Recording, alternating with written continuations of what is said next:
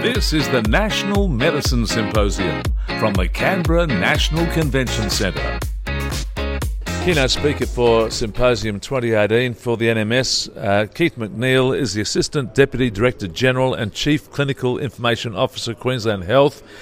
And uh, he joins us because he had a wonderful presentation this morning and was enjoyed by a lot of people. Morning to you. A lot of talk about Keith McNeil. Welcome. Oh, thanks very much, Ian. Yeah, it's great to be here. Yeah, look forward to it. So, what do you take away from something like this? Well, the, the, the, agenda seems to me that you know here we are talking about uh, about medicines, and of course that's right at the heart of patient safety, which is right at the heart of what we're doing with the whole digital transformation. So it's really good to see the whole different or different parts of the system coming together as a as a a, a, whole, a whole, an aligned agenda right across a whole different parts of, of what is a very complex landscape.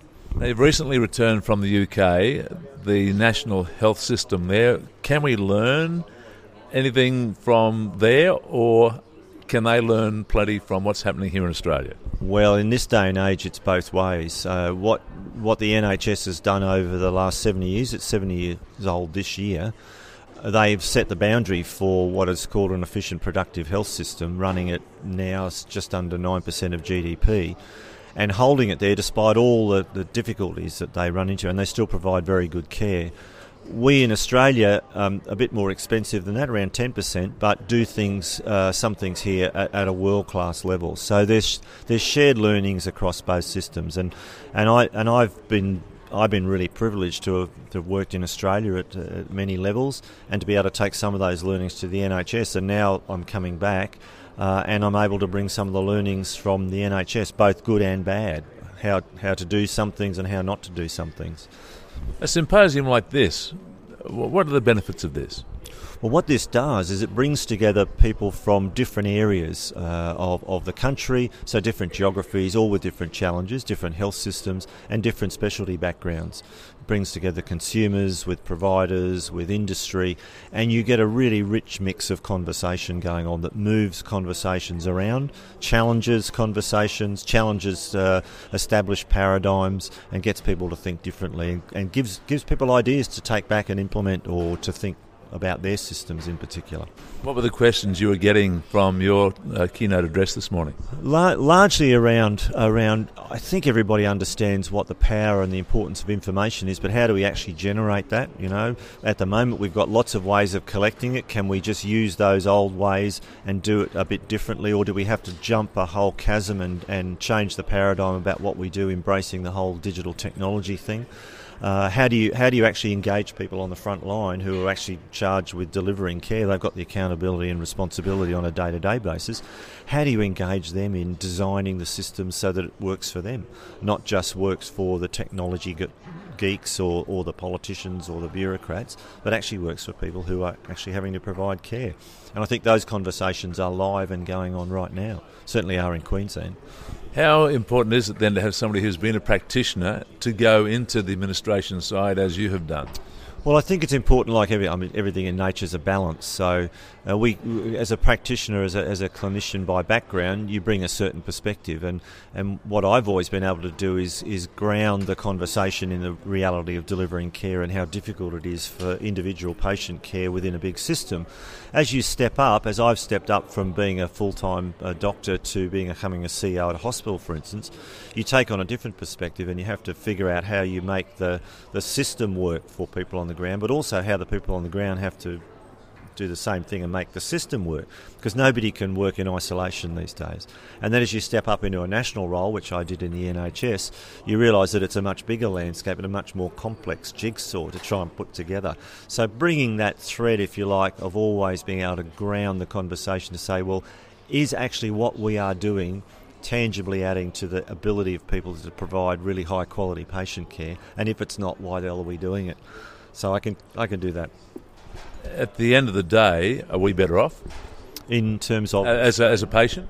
Uh, oh, absolutely. So I, I showed a graph uh, sh- saying uh, showing life expectancy in the NHS, but the same is true in Australia. Seventy years ago, if you're a male in the in, in England, your life expectancy was just over 63 years on average.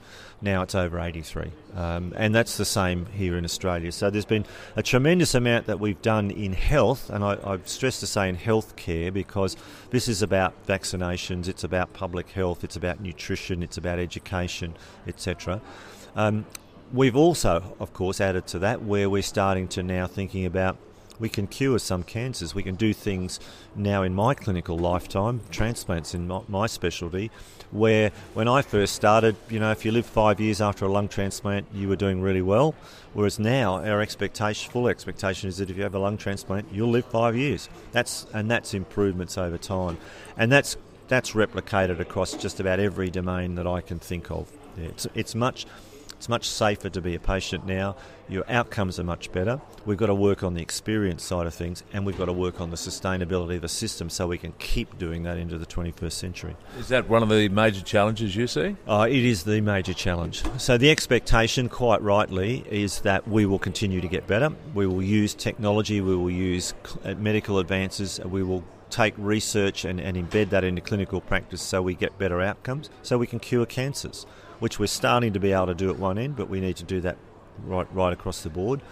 We need to unleash the power of genomics, uh, and, and, we, and we are doing that bit by bit by bit. Um, we can only do that working as a system and bringing together all the information to bear around that. That's the opportunity.